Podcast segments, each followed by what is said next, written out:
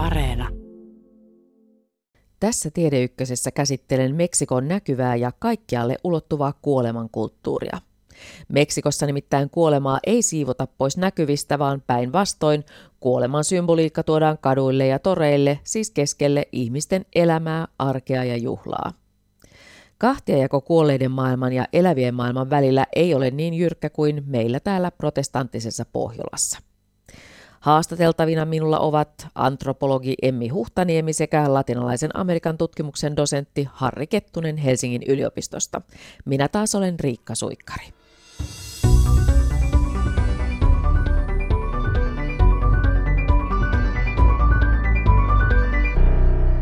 Kuulemme ohjelmassa, millaista kuoleman symboliikkaa ja taidetta loivat alueella eläneet kansat, maijat ja asteekit, joiden korkeakulttuurit romahtivat jo vuosisatoja sitten. Tutustumme myös uuteen kiisteltyyn kansanpyhimykseen Santa Muerteen eli Pyhään kuolemaan. Santa Muerte oli alun perin huumekartellien palvonnan kohde, mutta viime vuosikymmeninä siitä on tullut myös monien köyhien ja syrjittyjen pyhimyshahmo. Paavi Franciscus ja katolinen kirkko ovat torjuneet tämän kultin kovin sanoin. Marraskuun alussa meillä Suomessa vietetään harrasta pyhäinpäivää, mutta samaan aikaan Meksikossa riehaannutaan. Meksikon näkyvin ja kuuluisin juhla Kuolleiden päivä vetää sinne vuosittain sankoin joukoin myös turisteja ihmettelemään ja ihastelemaan latinalaista menoa. Antropologi Emmi Huhtaniemi kertoo, millaista on Kuolleiden päivän juhlinta. Siellä väki kerääntyy hautausmaille viettämään valvojaisia, eli odotetaan näiden edesmenneiden sielujen palaavan nauttimaan elävien seurasta, eli näiden menneiden sukupolvien kanssa voidaan päästä juhlimaan. Tänne haudoille ja koteihin pystytetään erilaisia muistoalttareita, jossa sitten on näille vaneille mieluisia ruokia ja lahjoja, alkoholia, tupakkaa, eli tämä on hyvinkin tällainen riehakas juhla, ja sitten katukuvassa näkyy vahvasti näitä nauravia tanssivia luurankohahmoja. Ne oikein tuohon vuoden aikaan ikään kuin oikein räjähtää. Siellä alkaa jo lokakuussa näkyy hyvin paljon tätä kuvastoa, mutta tämä kuvasto on vahvasti läsnä meksikolaisessa populaarikulttuurissa myös ympäri vuoden. Ja syy siihen on se, että äh, tämä tämmöinen niin kuin tuttavallinen, jopa vähän leikillinen äh, suhde kuoleman hahmoon on tietyllä tapaa meksikolaisen identiteetin ytimessä. Ja meksikolaisessa populaarikulttuurissa tämä kuolemankuvasto näkyy, näkyy joka puolella, eli ihan katukuvassa. Siellä on näitä luurankohahmoja, on, on vaatteissa, kauppojen ikkunoissa, ravintoloiden koristuksena, taiteessa toki hyvin paljon. Ihmisillä on tatuointeja, joihin liittyy nämä luurankohahmot. Ja jos meidän mielikuvissa tämmöinen niin kuin luurankokuvasto, tämä on niin kuin hyvin, tässä on eurooppalainen tausta, eli Keski-ajan Euroopan tämmöinen memento mori-kuvasto, eli pääkallot, luurangot, joita oli taiteessa. Kaikki taide oli tuohon aikaan hyvin uskonnollista. Niiden tarkoitus oli muistuttaa katsojaa siitä hänen omasta kuolevaisuudestaan ja samalla saarnata tällaista moraalista, oikeanlaista elämää. Eli oli elettävä hyvin, koska kuolemassa sitten tuomitaan ja mahdollisesti ne ikuiset helvetin lieskat uhkaa. Eli eurooppalaisessa perinteessä tähän kuolemahahmoon liittyy sellainen transcendentti ulottuvuus, tämmöinen ikuisuus ja moraalinen arviointi. Ja Meksikossa tätä moraalista jännitettä ei liity näihin kuolema- ja luurankohahmoihin. Kuolleiden päivä on joidenkin tutkijoiden mukaan melko tuore ilmiö, vasta tuhatyhdeksänsataaluvulla muotoutunut. Toiset tutkijat taas arvioivat, että sillä olisi esikolumbiaaniset juuret, eli juuret juontaisivat ajalle ennen eurooppalaisten saapumista. Kuolleiden päivän juhlintaa kuvataan myös James Bond-elokuvassa Spectre vuodelta kaksituhattaviisitoista. Latinalaisen Amerikan tutkimuksen dosentti Harri Kettunen Helsingin yliopistosta. Tämä on mielenkiintoinen siinä, että moni, joka ei ole käynyt Meksikossa, ja, mutta on nähnyt sitten Spectre-elokuvan Bond-leffan, ja siinähän alussa ollaan Mexico Cityssä, ja siellä on kuolleiden päivän paraati, jossa on sitten ihmiset on pukeutunut luurangoiksi ja maalannut kasvonsa ja on tällaisia jättikokoisia luurankoja. Ja, ja tästä sitten on ajateltu, että no, tämä on mielenkiintoista, että Meksikossa, Mexico Cityssä on tällainen paraati. Itse asiassa tällaista paraatia ei koskaan siellä ollut tällaisessa mittakaavassa, vaan se on täysin luotu tähän Bond-elokuvaan. Mutta mikä on mielenkiintoista, niin seuraavana vuonna sitten heti ää, viisi vuotta sitten ää, Mexico Cityssä pidettiin tällainen samantyyppinen ää, ää, paraati, jossa inspiroiduttiin tästä Bond-leffasta. Eli siinä mielessä tämä on myös aika tyypillistä ää, mesoamerikkalaisessa kulttuurissa, Meksikossa, niin kuin Guatemalassakin, niin ää, otetaan, otetaan aineksia nykyelokuvista, ää, Hollywood-tuotannosta.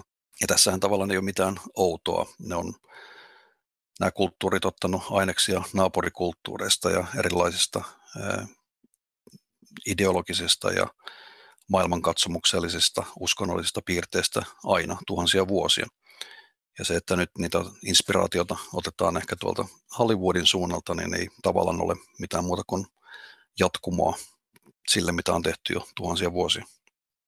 Se tässä onkin jännää, että, että heti ensimmäisenä ajatuksena tulee mieleen tämmöiset Hollywood-vaikutteet, että ne olisivat semmoisia keinotekoisia uusia juttuja, mutta siis kysehän on vaan tästä kulttuurisesta jatkumosta, johon tulee aina lisää aineksia ympäröivästä todellisuudesta. Kyllä joo, tästä on, tulee mieleen ää, emeritusprofessori Markku Henrikssonin Pohjois-Amerikan tutkimuksen entinen professori, joka taannoin sanoi, että jos... Jos intiaani veistää toteemipaalua moottorisahalla, niin tekeekö se hänestä vähemmän intiaanin? Eli tavallaan meillä on, meillä on tapana museoida alkuperäiskulttuuria niin, että he, heidän pitää näyttää, näyttää siltä, mikä on meidän kuva. Eli sulkahattu päässä tekemässä jotain rituaalia. Meksikolaisten suhde kuolemaan ja kuoleman hahmoon liittyy myös Meksikon valtion muotoutumiseen tuhatyhdeksänsataaluvun alussa. Tuolloin intellektuellit ja taiteilijat, kuten Diego Rivera, ottivat kuoleman hahmon taiteeseensa ja loivat sen ympärille kansallista identiteettiä. Ja muinaisilla asteekeilla esiintyi monenlaista kuoleman symboliikkaa. Sen lisäksi eurooppalaiset valloittajat, konkistadorit, toivat vuonna tuhatviisisataayhdeksäntoista uudelle mantereelle mukanaan oman luurankokuvastonsa. Emmi Huhtaniemi. Ja tälle pohjalle sitten, kun vallottajat saapu, niin siinä alkoi yhdistyä tämä eurooppalainen perinne, eli toisaalta just tämä niin kuin vakavampi kuoleman luurangon hahmo.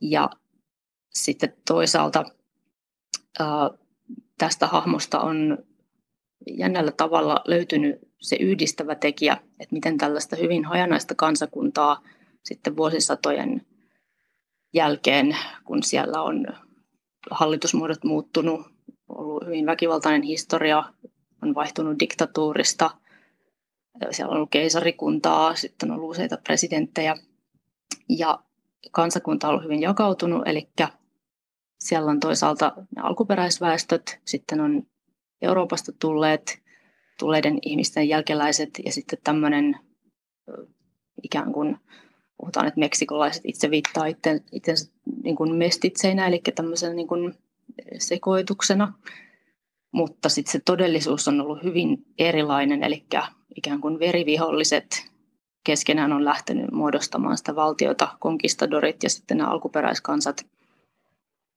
Ja tavallaan niin kuin sen valtion uhkat tulee sieltä sisältä päin. Eli ei ole sellaista ulkoista, jota vasten ikään kuin määriteltäisiin sitä yhtenäisyyttä.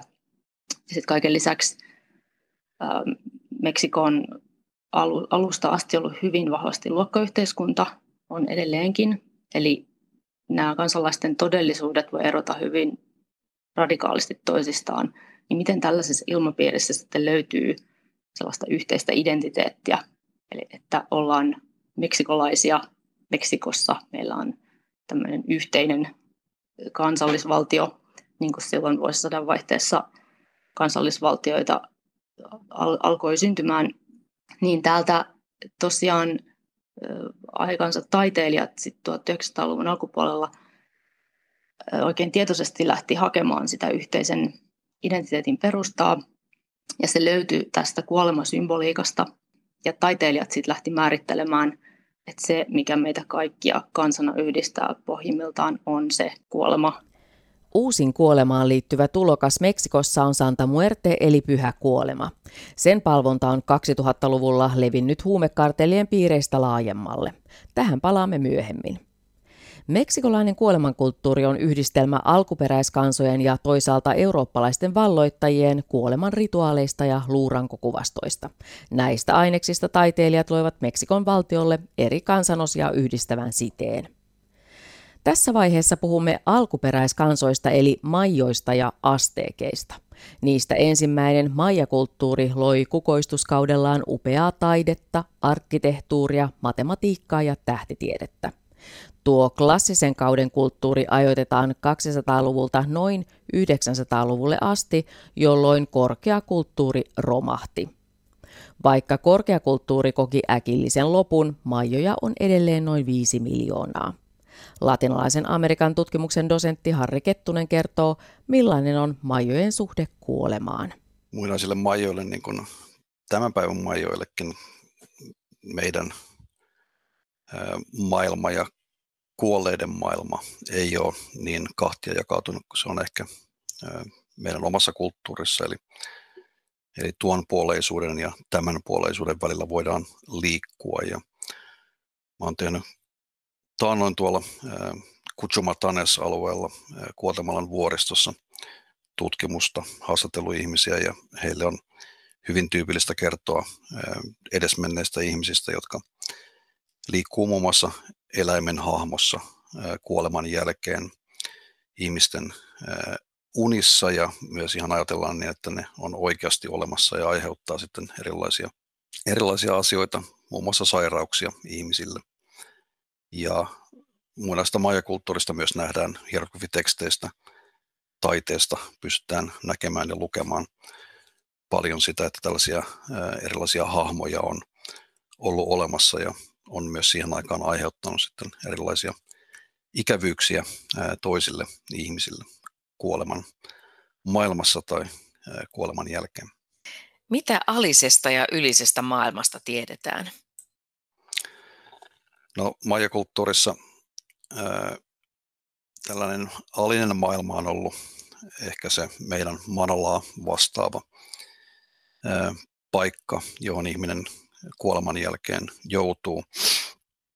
Ja se ei ole tällainen staattinen pysyvä maailma, niin kuin se on ehkä meillä, vaan ää, enemmänkin tämmöinen retki ää, manalan läpi. Ja jos ihminen tuntee oman kulttuurinsa hyvin, niin pystyy sitä kautta huijaamaan manalan jumalia ja erilaisten koettelemusten läpi ja kautta sitten pääsemään, pääsemään sieltä tietynlaiseen paratiisiin, eli tällaisen kapokkipuun varjoon sitten istuskelemaan ja juomaan kaakaota loppuelämän. Mitä olivat kukkaishengitys ja hengityssielu? Maija hieroglyfiteksteissä kuvataan tällaista itse asiassa monellakin eri ää, verbillä ja tämmöisillä ää, eufemismeilla ihmisen kuolemista. Ja yksi näistä on tämmöinen niin sanottu kukkaishengitys, eli on kerrottu, että ihmisen ää, valkokukkainen hengitys ää, kuihtuu. Eli tämmöisiä aika runollisia tapoja kertoa siitä, että ihminen kuolee.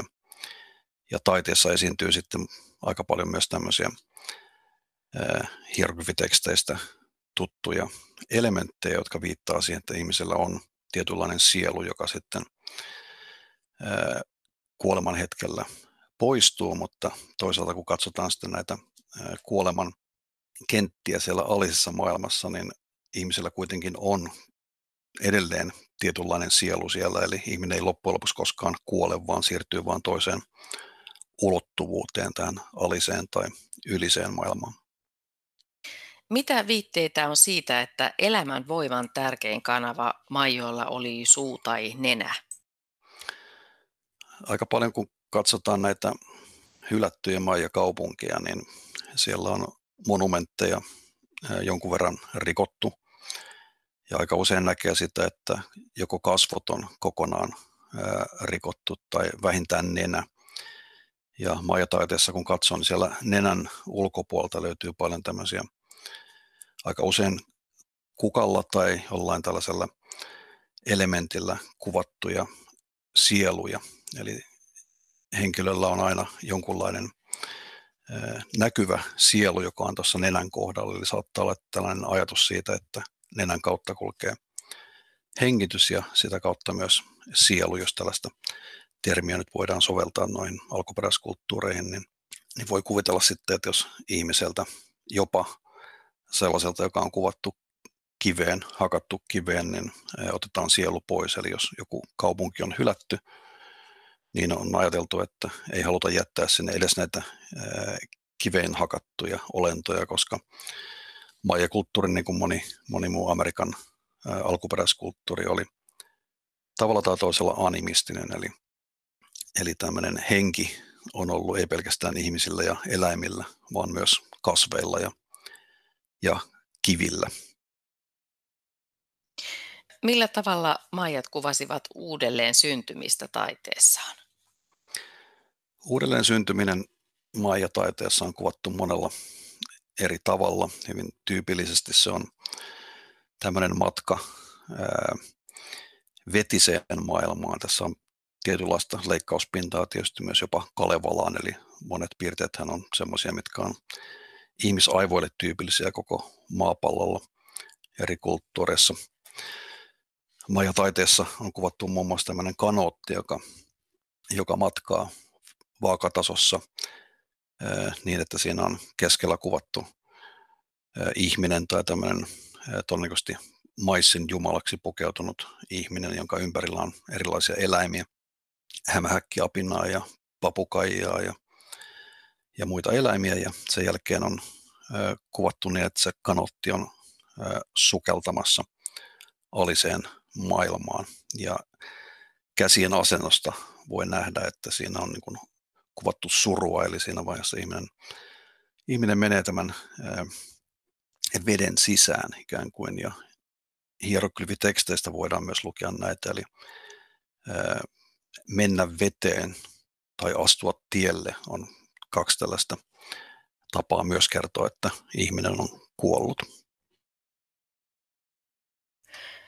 Maijataiteessa oli runsaasti pelottavia merkkejä kuolemasta, kuten irrotetut silmämunat tai katkaistut päät, niin mitä näillä viestittiin? Tällaisilla äh, hurjilla kuvilla äh, alisesta maailmasta on ehkä, ehkä kuvattu sitten sitä, mitä tapahtuu äh, niille ihmisille, jotka joutuvat tähän aliseen maailmaan vähän samaan tapaan kuin asteekkikulttuureissa, eli kaikki ää, tavalliset ihmiset, jotka kuolee normaalisti, ne joutuu tämmöiseen ää, Xibalba-nimiseen alimaailmaan, ää, maijojen ylänkoalueen kulttuurin ja kielten termi, vähän samaan tapaan kuin ää, Miktlan tuolla asteekkikulttuurissa. Mitä maijat ajattelivat kuolleista esivanhemmista? Kuolleet esivanhemmat on ollut hyvin tärkeässä roolissa maijakulttuurissa ennen muinoin ja on edelleen tänä päivänä, eli tämmöinen esivanhempien palvonta on ollut hyvin tyypillistä. Meillä löytyy tietyistä maijakaupungeista muun muassa ää, tällaisia reliefikuvia, missä ää, esivanhempien hautaan avattu kuoleman jälkeen, eli siinä vaiheessa, kun siellä on enää luut jäljellä, niin hauta avataan ja nämä luut otetaan sieltä pois ja asetellaan tiettyyn kasaan tai muotoon ja pidetään juhlat siinä ympärillä. Eli tämä ei ole millään tavalla niin kuin haudan häpäisyä, vaan päinvastoin. Latinalaisen Amerikan tutkimuksen dosentti Harri Kettunen, mitä tarkoittaa maijojen ajattelussa syvä aika? Syvä aika on termi, jota käytetään maijakalenteriin liittyen ehkä tämmöisenä ajatuksena, että ajalla ei ole alkua eikä loppua. Ja aika paljon tämmöiset ajatukset tässä yhdeksän vuotta sitten, kun oli paljon puhetta siitä, että Maija kalenteri tuli tiensä päähän ja se tarkoittaa maailman loppua, niin nämä on väärin ymmärryksiä siitä, miten Maija kalenteri toimii. tuhatyhdeksänsataakuusikymmentäluvulla isketty kirjoihin ja kansiin ja sen jälkeen sitten saan siitä lähtenyt elämään omaa elämää muun muassa New Age-liikkeissä. Ja syvä aika tarkoittaa lähinnä sitä, että me voidaan lukea hieroglyfiteksteistä tapahtumia, jotka on miljoonia vuosia, satoja miljoonia vuosia menneisyydessä tai tulevaisuudessa. Eli tämmöinen majakalenterissa liittyvät syklit voi olla pieniä, mutta ne voi olla myös isoja, mutta näiden, tavallaan mikään sykli ei kokonaan pääty johonkin, johonkin, vaan se aloittaa taas uuden syklin, eli aika, aika on siinä mielessä päättymätön. Tuota joulukuuta vuonna kaksituhattakaksitoista tosiaan odotettiin pelonsekaisin tuntein monissa New Age-henkisissä liikkeissä tuolloin ja, ja tosiaan vedottiin näihin maijojen muinaisiin ennustuksiin. Millaista liikehdintää näissä New Age-liikkeissä oli tuolloin ennen joulukuuta kaksituhattakaksitoista? Ympäri maailmaahan oli, oli paljon hypetystä siitä kaksituhattakaksitoista tapahtumasta ja maailman lopusta, ja tietysti täältähän katkottiin sitten aika nopsaa, nopsaan siivet sen jälkeen, kun mitään ei tapahtunutkaan. Ja yksi, mikä on mielenkiintoista, mitä nämä New Age-liikkeet on saanut aikaan, on, on jopa tutkimus maailmassa sen, että jotkut tutkijat lähti kyselemään sitten maija-alueelta, että onko heillä tietoa tämmöistä kalenterin päättymisestä tänä päivänä, eli silloin ennen vuotta kaksituhattakaksitoista. Kiertelivät sitten paikasta toisin, ne kyselivät ja joka puolella maija-aluetta sanottiin, että ei, ei he ole kuullutkaan tämmöisestä, kunnes sitten oli mennyt noin vuosi, kun yksi tutkija oli käynyt monessa paikassa ja sitten vihdoin hän löysi yhden paikan, missä sanottiin, että kyllä, kyllä he on tietoisia tästä maailmanlopusta kaksituhattakaksitoista, kunnes tajuttiin, että nämä tutkijat oli itse niin kuin saastuttanut tämän tutkimuskohteen niin, että he oli kysellyt tarpeeksi paljon sitä maailmanlopusta niin, että maijat itsekin oli siitä sitten loppujen lopuksi tietoisia. Eli hyvin tyypillistä tämmöinen tarpeeksi paljon, kun jotain asiaa kysellään, niin kyllä se sieltä sitten tulee, vaikkei sitä alun perin tässä kulttuurissa olisi ollutkaan. Maijojen klassisen kauden korkeakulttuurin romahduksen myötä yhdeksänsataaluvulla kuningasinstituutio kaatui, maijojen keskeinen asuinalue hylättiin ja rauniokaupungit jäivät unohduksiin keskelle viidakkoa. Kaupunkeja on löytynyt viidakon keskeltä pitkin vuosisatoja ja näitä kaupunkeja löytyy edelleen. Maijojen klassisen kauden kulttuuri jatkui Guatemalan vuoristossa ja Jukatanin niemimaan pohjoisosissa. Ja maijojahan on edelleen suurin piirtein saman verran kuin suomalaisia, eli noin viisi miljoonaa, ja suurin piirtein saman kokoisella alueella kuin Suomi. Eli kulttuurin monet piirteet ei ole missään tapauksessa siellä, sieltä hävinnyt, mutta tämä niin sanottu korkeakulttuuri sieltä katosi sitten yhdeksänsadanluvun paikkeilla. Ja mitkä kaikki seikat ovat voineet vaikuttaa sitten tähän? No, klassisen majakulttuurin romahtaminen on tietysti yksi asia, mitä on paljon ää, käyty läpi, että mitkä nämä syyt on voinut olla. Niitä on esitetty luonnonkatastrofeista, ää, kuivuuskausien kautta, ilmastonmuutoksien, ää, sotiin, kauppareittien siirtymiseen pois tältä alueelta. Ää, kuivuuskaudet on ehkä se malli, jota tänä päivänä suositaan eniten, eli, eli tuossa seitsemänsataa-kahdeksansataa-lukujen paikkeilla on ollut, ollut paljon, paljon kausia, jolloin on todennäköisesti sadot menetetty monta kertaa peräkkäin. Ja, ja voisi ehkä kysyä niin, että sen sijaan, että kysytään, että miksi maijakulttuuri, klassinen maijakulttuuri romahti, niin voitaisiin kysyä, että kuinka se on pysynyt pystyssä noinkin pitkään alueella, jossa ei juurikaan ole ää, vettä. Siellä on näillä alueilla, missä suurin osa klassisen kauden maijakulttuurin kaupungeista on sijainnut, on aika vähän jokia, aika vähän luonnonkaivoja, eli on oltu aika paljon kiinni siitä, kuinka paljon sataa vettä. Aika lailla samoilla seuduilla, eli sitten myös asteekkeja. Millaisia olivat muinaisten asteekkien käsitykset kuolemasta, Latinalaisen Amerikan tutkimuksen dosentti Harri Kettunen? Asteekkikulttuurissa kuolema on käsitetty hieman eri tavalla kuin muun muassa majakulttuurissa. Yksi olennaisia piirteitä tietysti, mitä tulee asteekkikulttuuriin, on tällainen ihan, jos ajatellaan ideologisena ja poliittisena järjestelmänä, niin asteekkikulttuuri on ollut tämmöinen imperialistinen, ekspansiivinen valtio, joka on laajentunut isolle alueelle.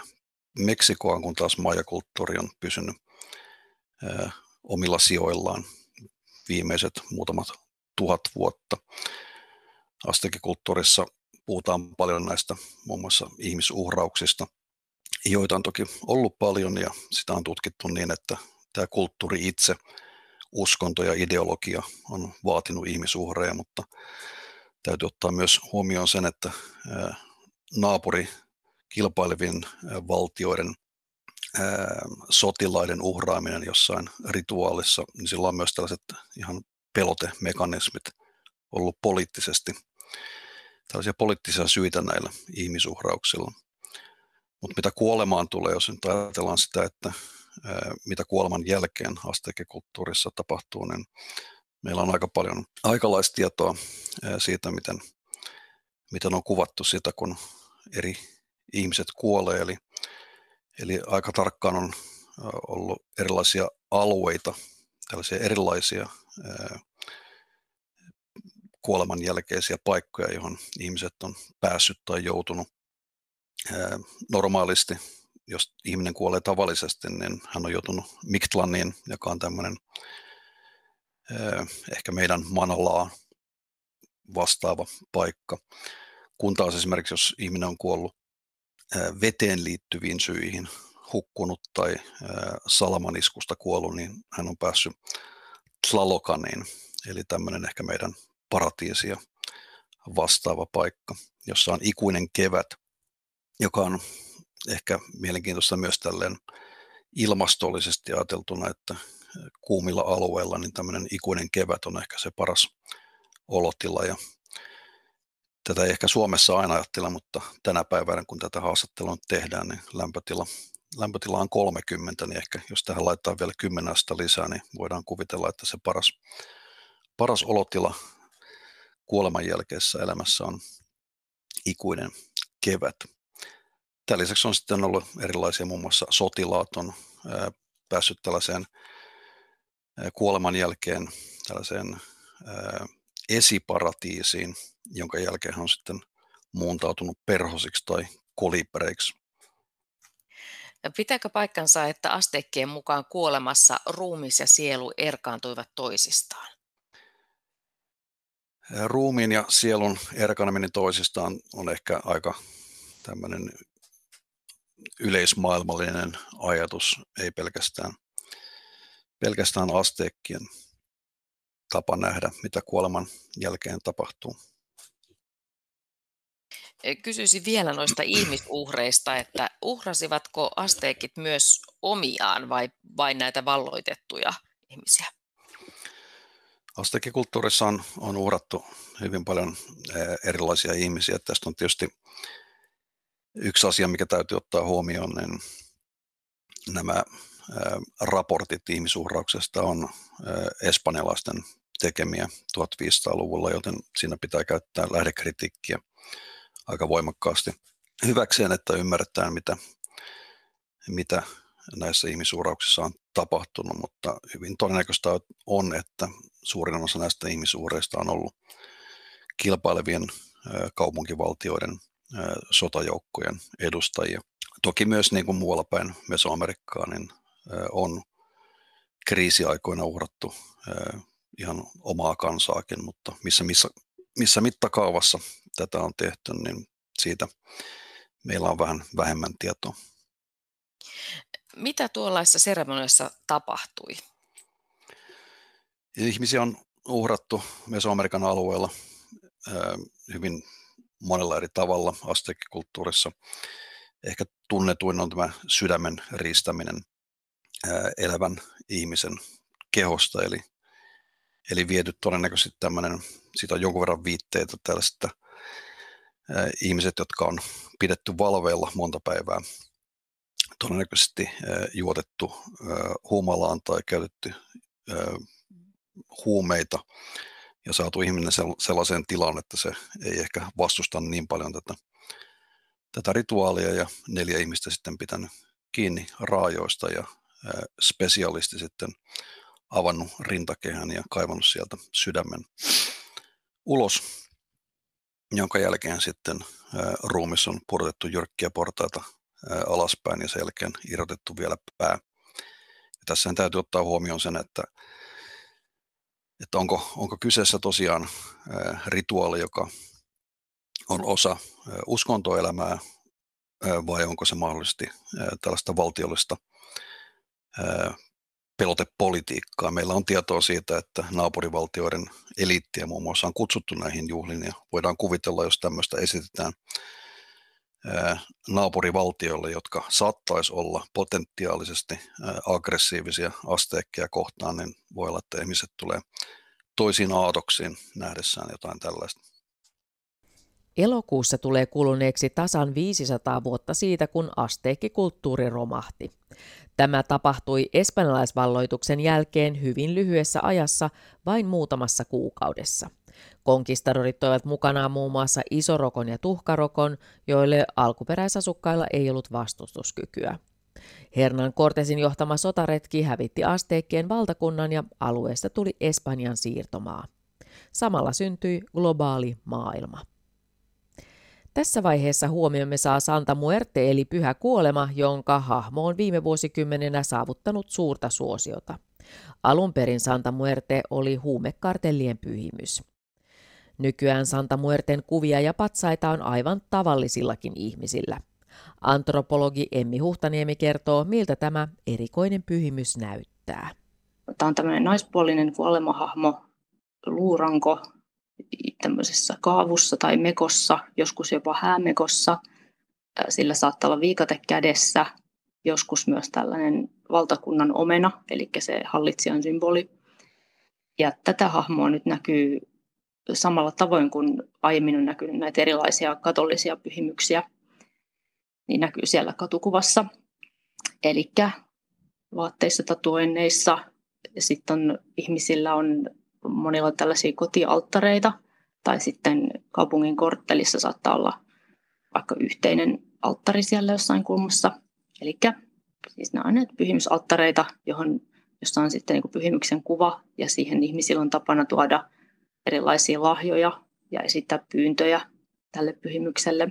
Ja tosiaan tämä on hyvin, hyvin niin kuin tyypillinen vanha perinne, eli on osa tällaista katolista synkretismia, eli katoliset pyhimykset on tuttuja hahmoja, mutta sitten eri puolilla maailmaa synkretismi on siis tätä uskontojen sekoittumista, eli siinä on sitten nämä pyhimykset otettu tällaisiksi ikään kuin hahmoiksi, hahmoiksi, jotka on lähellä ihmisten arkea, läsnä siellä usein vaikka just alttareilla, ja näiden pyhimysten kanssa on ikään kuin helpompi asioida kuin vaikka suoraan pyytää Jumalalta arkeen turvaa. Ja nyt on tosiaan tässä viimeisten niin parinkymmenen vuoden aikana yhä, yhä useammissa paikoissa alkaa näkyä myös näitä Santa Muerten alttareita. Ja tämä Santa Muerten kuva on ilmestynyt sinne katukuvaan. Eli äh, tälle Santa Muertelle voi sitten esittää pyyntöjä. Ja hänelle tuodaan sellaisia lahjoja, joista ajatellaan, että hän pitää, eli usein alkoholia, esimerkiksi tekilaa, kukkia, suklaata, tupakkaa, sitten on vesilaseja tai vesipulloja, koska sanotaan, että tällä Santa Muertella on aina jano. Ja nämä pyhimykset on aina ollut sellaisia hahmoja, joita on niin kuin helpompi lähestyä, eli, eli ne on läsnä siinä arjessa, ne ymmärtää ihmisten arkea. Ja siellä on myös vahva usko siitä, että, että että nämä ei ole niin kuin ristiriidassa sen oman kristinuskon kanssa, mutta se Jumala tai Jeesus, ne on aika kaukaisia hahmoja, eli he, heihin ei ehkä koeta, että on tällaista niin kuin suoraa keskusteluyhteyttä tai mi, miksi näin suuret voimat kuuntelisi tavallista ihmistä. Santa Muertea on helppo lähestyä, mikäli kokee jäävänsä vaille virallisen järjestelmän ja katolisen kirkon hyväksyntää. Ja tämä Santa Muerte on ennen kaikkea hyvin tasa-arvoinen hahmo, joka hyväksyy ihmiset heikkouksineen. Eli siltä kehtaa pyytää sellaisia asioita, joita muilta pyhimyksiltä ei kehtaisi. Eli ihan, ihan keneltä vaan pyhältä hahmolta ei, ei voisi pyytää vaikka suojelusta sille, että kokaiinilasti saapuisi turvallisesti perille. Tai jos on prostituoitu, niin ei kehtaa pyytää vaikka Marjalta suojelusta työpäivään tai joltain kirkon niin kuin viralliselta pyhimykseltä. Ja tosiaan Meksiko on hyvinkin niin kuin vahvasti luokkayhteiskunta, ja yhteiskunnan marginaalissa elävien ihmisten kokemus on sellainen, että virallinen järjestelmä, virallinen kirkko ja kirkon pyhimykset ei voi, ei kuvastaa heidän pyyntöihin tai ei hyväksy niitä pyyntöjä, mutta sitten tämä pyhän kuoleman hahmo ei syrji ketään. Eli just monet rikolliset, prostituoidut, myöskin sitten toisaalta erilaiset seksuaali- ja sukupuolivähemmistöt on ottaneet tämän Santa Muerten omaksi suojeluspyhimyksekseen, kun tämä vahva viesti kirkon puolelta on se, että heitä ei, ei hyväksytä. Meksikon suojeluspyhimys eli Guadalupen neitsyt on rakastettu ja helposti lähestyttävä katolinen pyhimys, jota on palvottu maassa jo viisisataa vuoden ajan. Esimerkiksi Mexico Cityn joillain kotialttareilla Guadalupen neitsyjen patsas on kuitenkin viime vuosina vaihdettu Santa Muerteen. Emmi Huhtaniemi jatkaa. Alun perin Santa Muerten hahmo tuli yleisemmin ihmisten tietoisuuteen vuosituhannen vaihteessa huumeratsioiden yhteydessä, kun löytyi näihin huumekartelleihin kuuluvien kotoa ö, alttareita Santa Muertelle. Ja kävi ilmi, että myös korruptoituneet poliisit turvautuu tähän Santa Muerteen. Ja si- siitä lähtien tämä hahmolla on ollut tod- myös niin kuin huono maine. Se herättää huolestuneisuutta monissa keskiluokkaisissa, paremmin, paremmin pärjäävissä meksikolaisissa. Ja myöskin viime aikoina U S A:n eteläosissa, jossa tätä hahmoa on alkanut näkymään. Ja mediassa puhuttiin jopa tämmöisistä narkosataanikoista, eli jopa niin kuin saatanan palvonnasta ja ihmisuhreista. Ja on totta, että näihin huumekartelleihin liittyy väkivaltaa ja raakoja murhia. Ja tämä on tosiaan ollut siellä niin kuin alamaailman suojeluspyhimyksenä ikään kuin piilossa varmasti jo niin kuin pidempään. Mutta tässä niin kuin viime vuosina Santa Muerte on alkanut valtavirtaistumaan, eli tätä hahmoa alkaa näkyä yhä enemmän siellä niin perusduunareiden ja keskiluokankin parissa, ainakin työväenluokassa. Ja tosiaan siinä näkee selvästi sen, että, että se Meksikon valtiovalta on, niin kuin, tietyllä tapaa heikentyy, viralliset rakenteet ei pysty tarjoamaan vastauksia ja tukea. Ja sitten tästä Santa Muerten julkisuuteen tulosta käytetään semmoista esimerkkiä usein, kun kaksituhattayksi eräs tämmöinen perheenäiti avasi julkiselle paikalle Mexico Cityssä tämän Santa Muerten alttarin. Eli hahmo tuli ikään kuin päivän valoon muissa kuin suoraan rikollisissa yhteyksissä. Ja kyseessä oli tämmöinen Tepiton alue Mexico Cityssä, joka tunnetaan hyvin köyhänä alueena ja siellä on paljon rikollisuutta. Ja tämä nainen oli tämmöisen nuoren miehen äiti, ja, ja tätä poikaa uhkasi pitkä vankeustuomio, ja heidän mukaansa niin kuin, häntä syytettiin paljon pahemmista rikoksista kuin mitä tämä oli oikeasti tehnyt. Ja sitten tämä järkyttynyt äiti, kun eräänlaisena viimeisenä keinona päätti rukoilla tätä Santa Muertea, ja pyysi, että poika ei joudu kärsimään niin kovaa rangaistusta. Ja sitten kun tämä poika pääsikin vähemmällä, niin tätä pidettiin suorastaan ihmeenä. Ja tämä Santa Muerten patsas oli tällä naisella kotona siinä niin kuin ulko-oven oven suussa. Ja sitten kun hän myi siinä kulmassa takoja, monilla on semmoinen pieni katukeittiö siellä, josta ne myy sit ruokaa, niin tämä patsas näkyi sinne ulos. Ja sitten yhä, yhä useampi ihminen tulikin niin kuin sanomaan, että hei, että, että sulla on tämä täällä ja mä oon kuullut tästä. Ja siitä tulikin niin kuin yllättävän suosittu. Eli se tuli sieltä vähän niin kuin varjoista päivänvaloon. Ja toki on mahdollista, että ihmiset on vaikka hiukan salassa pitäneet tätä hahmoa esillä, mutta se alkoi silleen vahvemmin olla yhteinen symboli. Siitä alettiin puhumaan. Ja sitten tälle, tämä sama alttari on siellä vielä käytössä. Eli sinne ihmiset sitten yhdessäkin kerääntyy tuomaan näitä lahjoja. Paavi Franciscus on tuominnut Santa Muerten palvonnan jyrkästi, onhan kyseessä kultti, joka on lähtöisin huumekartelleista ja rikollisista piireistä. Huumesotiin ja jenginväkivaltaan liittyvät kuolemat ovat arkipäivää Meksikossa. Kuinka ne vaikuttavat siihen, mitä ihmiset ajattelevat kuolemasta, latinalaisen Amerikan tutkimuksen dosentti Harri Kettunen. Jos nyt katsotaan maailmanlaajuisesti läpi ihmiskunnan historian, niin tietysti alueet, missä on paljon kuolemaa, ne ihmiset pikkuhiljaa turtuu siihen.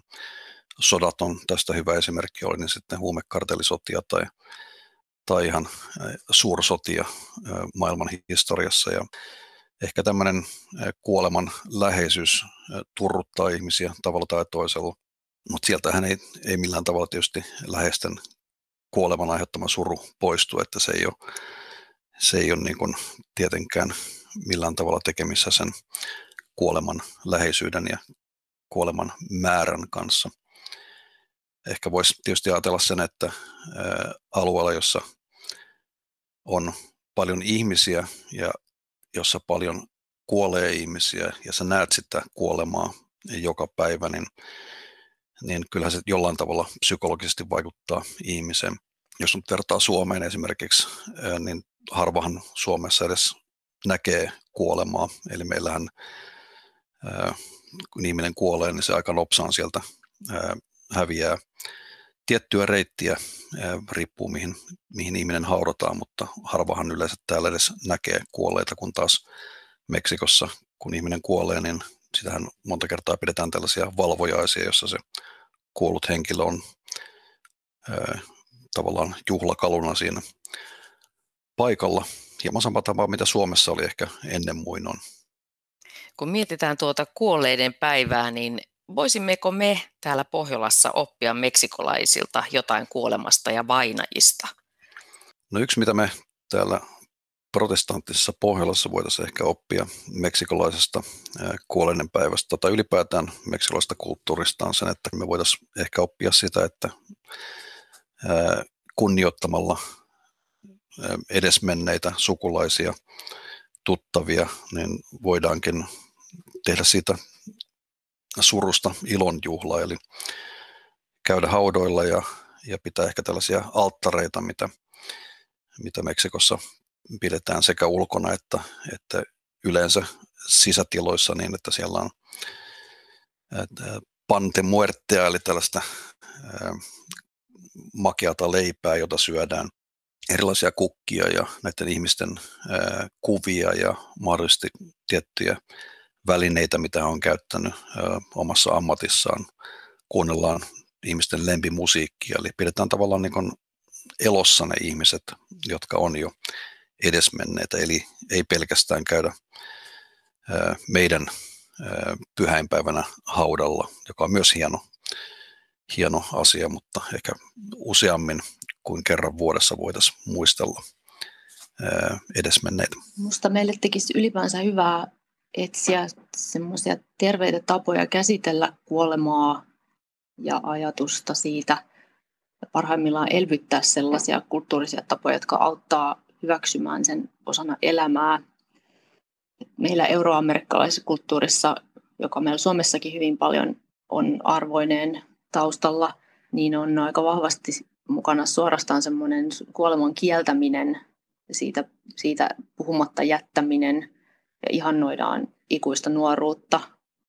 Ja sitten toisaalta niin kuin kuoleman lähestyminen, vanheneminen, sairastaminen on kaikki eräänlaisia tabuja ja se käsittely jää yksilön omalle vastuulle ilman sitä yhteisen kulttuurin tarjoamaa tukea. Ja toki meillä on hautajaiset rituaalina tämmöistä pienimuotoista, mutta sekin on hyvin pienen piirin tapahtuma, joka liittyy siihen yhden ihmisen poismenoon. Eli siinä, missä meillä kuolema on tämmöinen niin kuin piilotettu, yksityinen, pelottava, kielletty asia, niin se saattaisi helpottaa elämääkin, jos me rakennettaisiin semmoista tervettä suhdetta kuolemaan jo eläessä, joka kuitenkin on asia, joka, joka meitä kaikkia yhdistää.